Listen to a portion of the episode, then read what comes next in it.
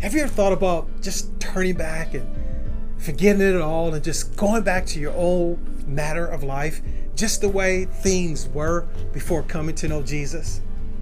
You see, the psalmist says this to encourage us I have not turned back, I have not deviated from your way. Think about that.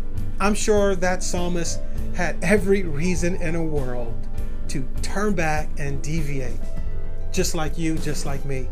But I want to encourage you today the times that you want to go back to the way things were, your old way of doing and thinking and living, to not turn back. Don't deviate from the way. And that way is the way and the truth and the life that is found in Christ and Christ alone. This is Pastor Cedric of Commitment Church with another weekly wire, encouraging all of us not to turn back, not to deviate from the way, the way that leads to Christ. As always, please pass this video on to someone who may be in need, need a little bit of encouragement not to turn back and deviate.